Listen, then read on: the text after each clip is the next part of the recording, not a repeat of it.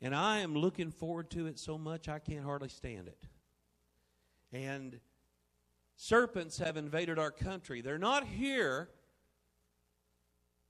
because they love you or hate you or care anything about you one way or the other. They're here to keep people from getting saved. Now, they do it in a lot of different ways, but demonic forces are fighting against angels. The angels are the messengers of God. We know the message of God that angels bring to the world is Jesus is the only way to heaven.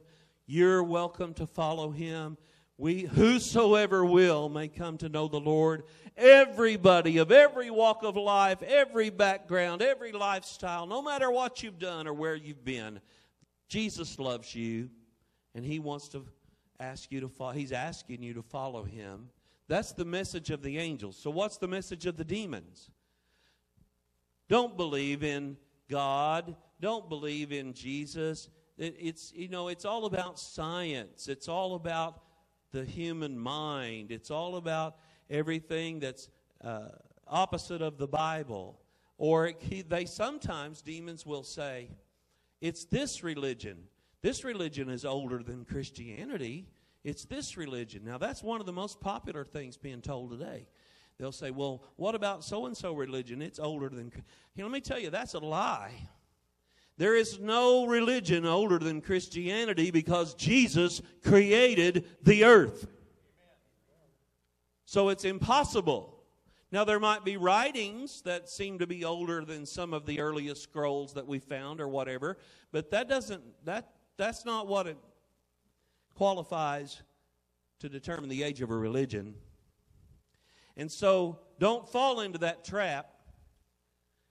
What else do demons say? Well, all those morals in Jesus' day don't apply today. They don't apply today. That's not for today. Let me tell you what's for today. The New Testament under the blood of Jesus Christ is for today and tomorrow until he comes and sets his kingdom up. It does not expire. Preachers that want to say, oh, these things don't apply today, out of the, I'm talking New Testament. Out of the New Testament, preachers that want to try to brush sin under the rug, they don't deserve to be preachers. They need to be out of the pulpit tomorrow and not back in it. And I'm praying that God will remove every unbiblical preacher in the United States of America.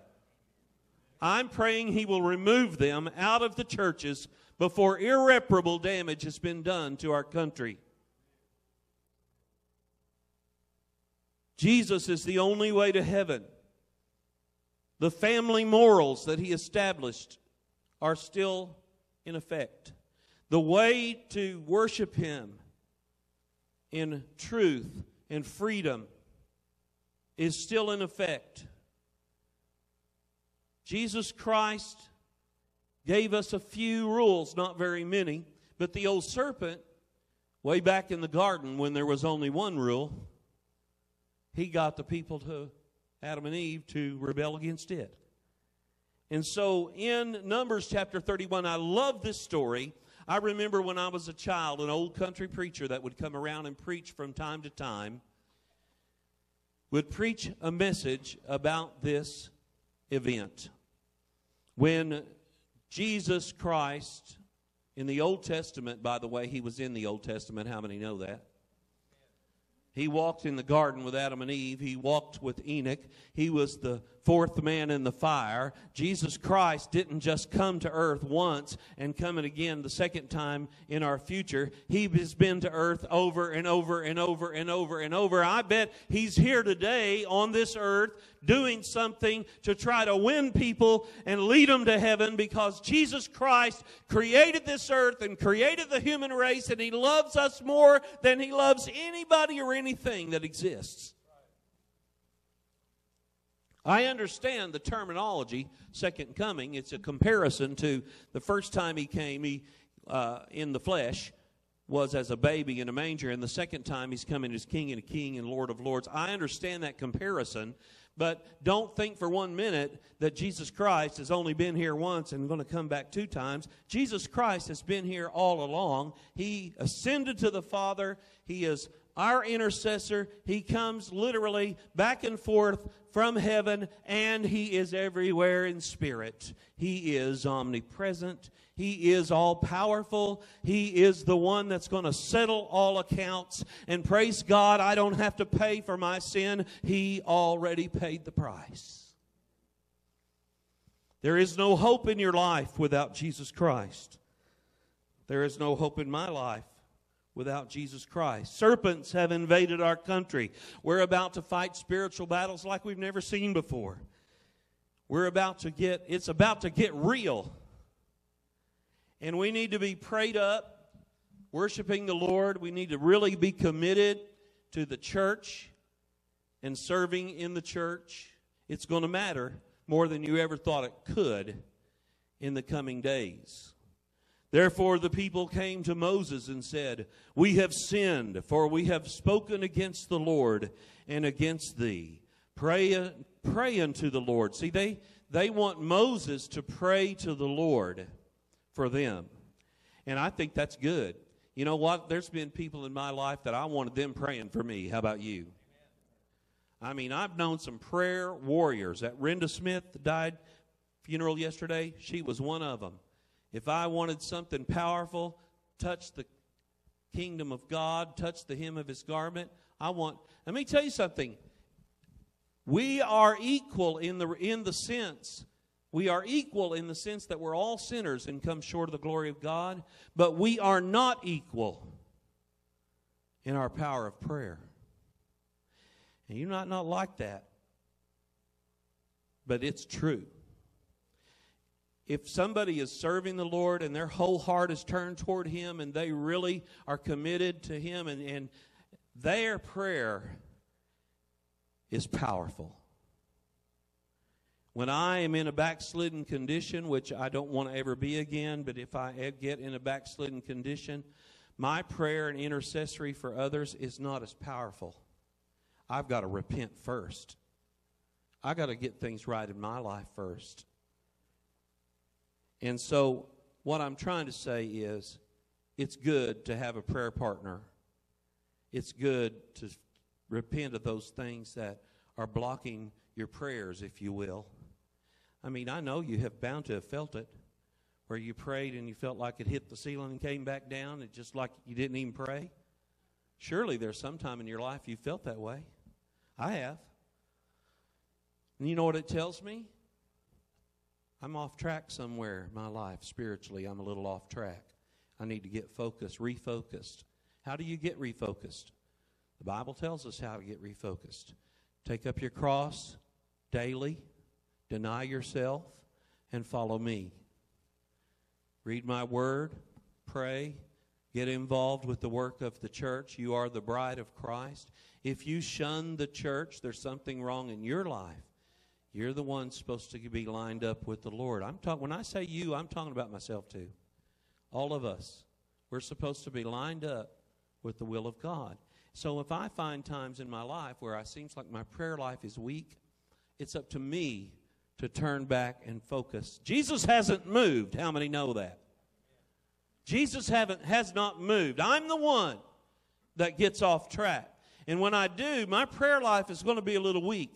If I want to be the mother or the father or the grandmother or the grandfather, if we want to be the parent, the leader that God wants us to be, we have to be on track first in order to do that. And if you want to be that person in your family, let me ask you this. If you want to be that person in your family, are you is there something in your life that needs to be on track?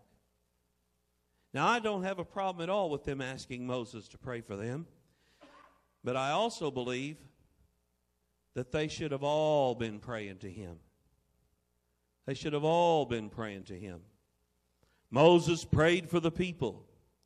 The Lord said to Moses, Make thee a fiery serpent. Set it on a pole. And it shall come to pass that every one who is bitten, when he looks up, when he looks on it, shall live. Moses made a serpent of brass and put it on a pole. And it came to pass that if a serpent had bitten any man, when he beheld the serpent of brass, he would live. All right, so how do I apply that to what's going on in America right now? First and foremost, you can be a mighty prayer warrior. You might become a stronger prayer warrior than the greatest person of faith you've ever known in your life. You can become a mighty prayer warrior. You don't have to have a Moses for your prayers to be heard. You can become a mighty prayer warrior. It's available to you to touch the heart of God and for God to change your circumstances. Not only that, but when demons invade our village, when they invade our country, when they invade our family and in our church, I'm talking about demonic forces, and these demonic forces, it seems like they always want to split families. They always want to get people hooked on addictive substances. They always want to get people out and away from God and the church, and they want to get people's faith defeated so that they will be overwhelmed with fear. This is what demonic forces do. They're real. But I'm telling you right now, you have Jesus in you if you've given your life to Him. If you haven't, then you don't. If you have Jesus to Him inside of you and you know it, you have the power to say in Jesus' name, we don't allow demons in our house. We don't allow demons in our family. We don't allow demons in our. Get out of here. You must flee. The Lord is going to smash your head and cast you into the lake of fire.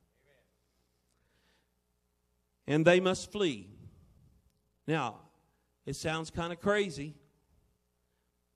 Young people, you're going to find as you get older and older, you're going to be praying that prayer more and more. Lord,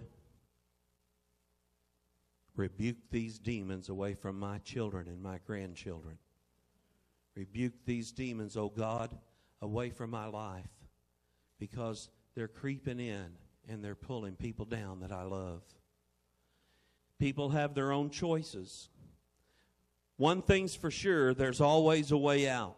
When the flood was coming, God provided an ark.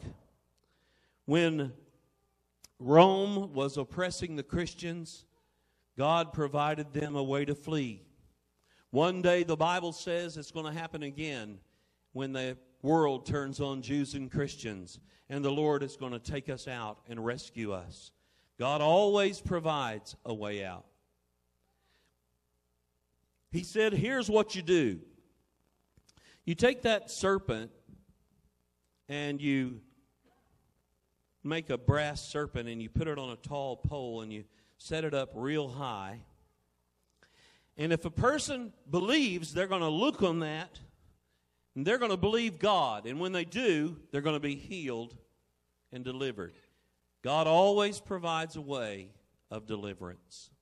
And the old country preacher, I'm going to close with this. That old country preacher that I talked about, he used to tell it like this he'd say, I bet when they put that snake up on that pole, that there was probably, over here, there was probably a bunch of people saying, Well, I don't believe in that mumbo jumbo. I don't believe in that's so silly. What is a piece of brass up on a pole going to do to help anybody? I wonder how much that brass cost anyway.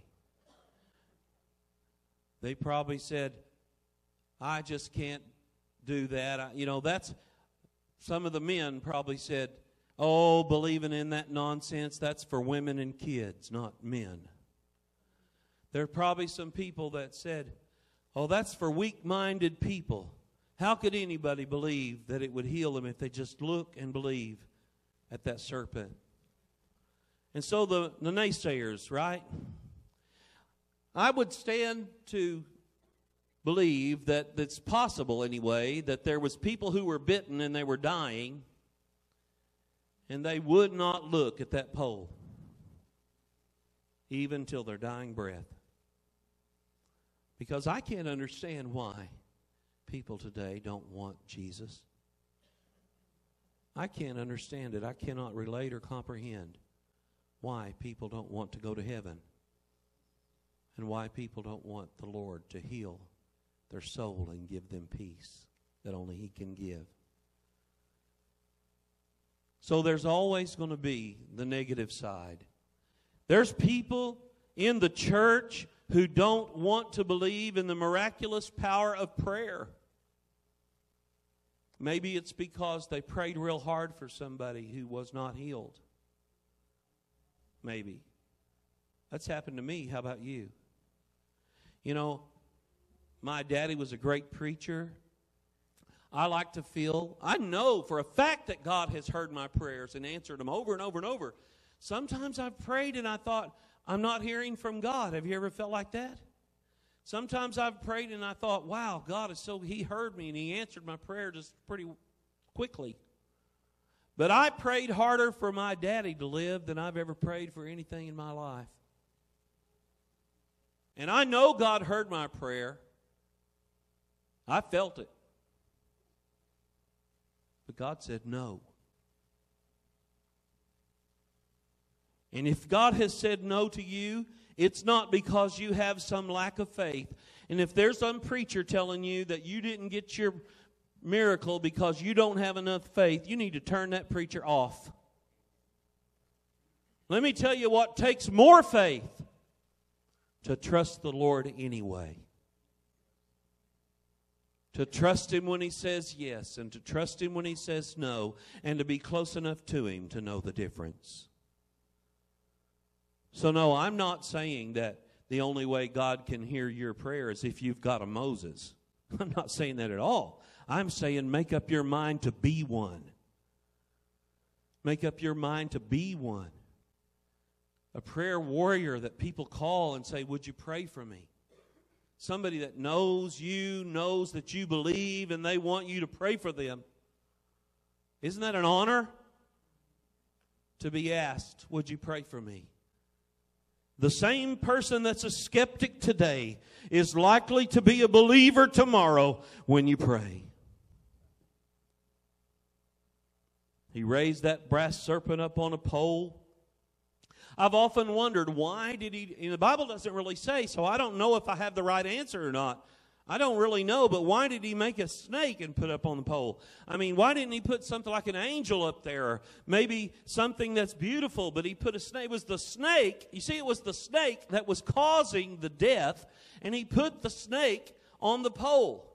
And here's what my answer is to that it's human beings that are allowing the demons in, it's human beings' behavior that's opening the doors for Satan and the demonic activity. It's the behavior, the twisted, perverted, sick, all kinds of evil and crookedness. I mean, the list goes on, right? I mean, there's no just one sin. It's like a long list of sins, right?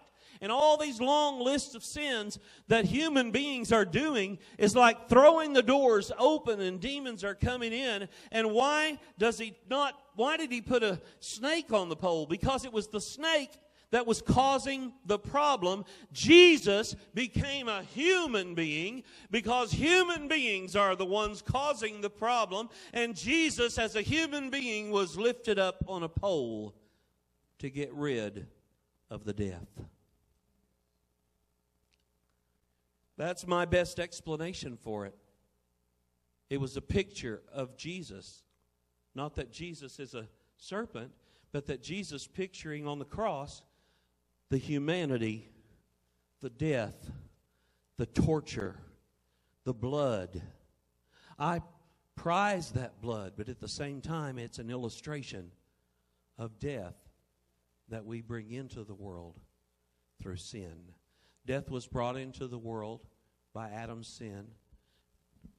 Death is conquered by Jesus' sacrifice. You can have eternal life you can conquer those demonic forces in your life. You know, I've got friends that I would like to see totally delivered of all the problems they have, but I can't make those choices for them. Amen. And I don't want them to think I'm looking down on them or anything like that because I want to kick the devil out of their life, but they're the only ones who can. Amen? You have somebody in your life, in your loved one, your family maybe, or just someone you care about, and the devil's just got a hold on them, and you would love to kick the devil out of their life. You know, I pray all the time, Lord, send angels and fight these demons away from our people. I believe He does it. Moses made a serpent of brass, put it on a pole. It came to pass if someone was bitten by a serpent, if he would look unto the serpent, he would live.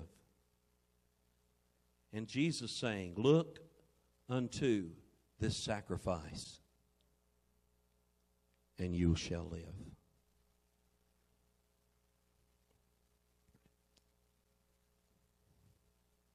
It's 2020.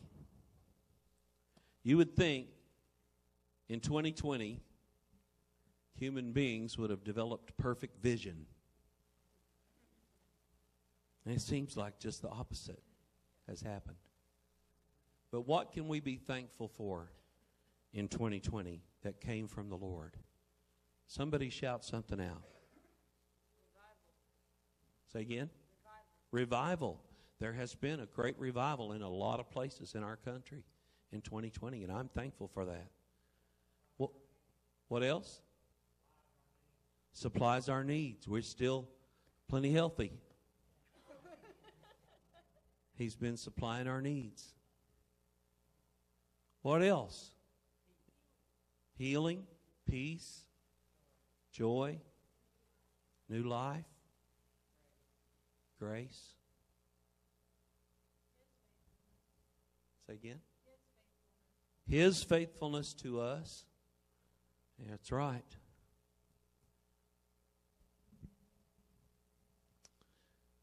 I'm thankful that we're alive because we've got more work to do.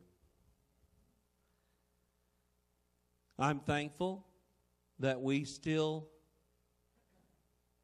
are able to freely have church and preach the truth in the gospel. I'm thankful for a Supreme Court that just ruled that the government cannot shut us down. That's big. I'm thankful that we still have families right here that want to raise their kids to know the Lord. I'm thankful for a lot of things, but most of all, I'm thankful that the Lord has forgiven me of my sin, removed it as far as the east is from the west.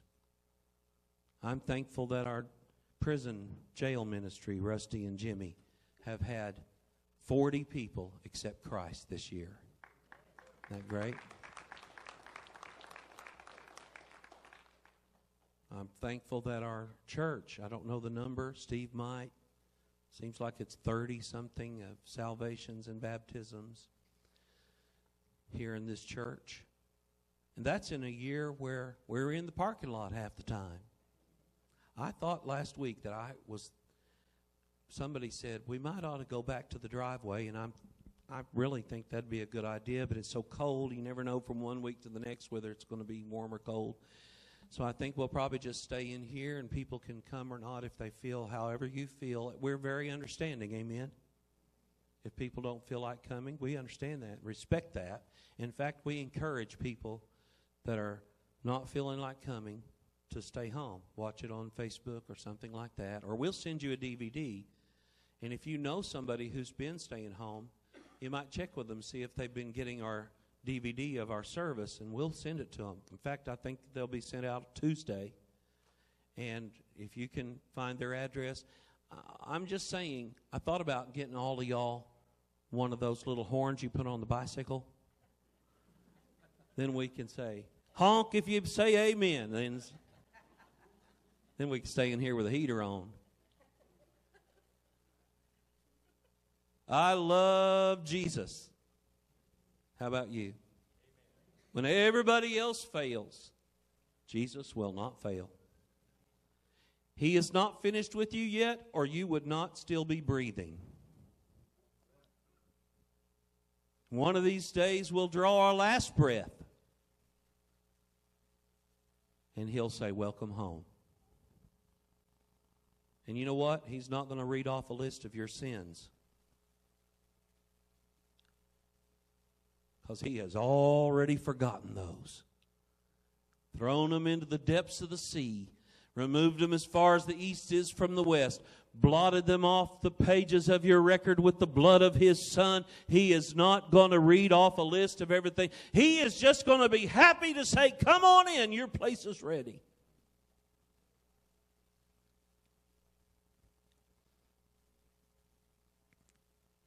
Let's use these next two weeks, three weeks, to lead our family to Jesus. How about that? That's the hardest of all, isn't it? Let's try. We want to be able to say we tried. Pray about it. God will give you the right words. No matter what you've done, no matter where you've been, the Lord loves you and wants to welcome you in to his family. He lifted himself up, and whoever will look to him shall be saved. Let's pray.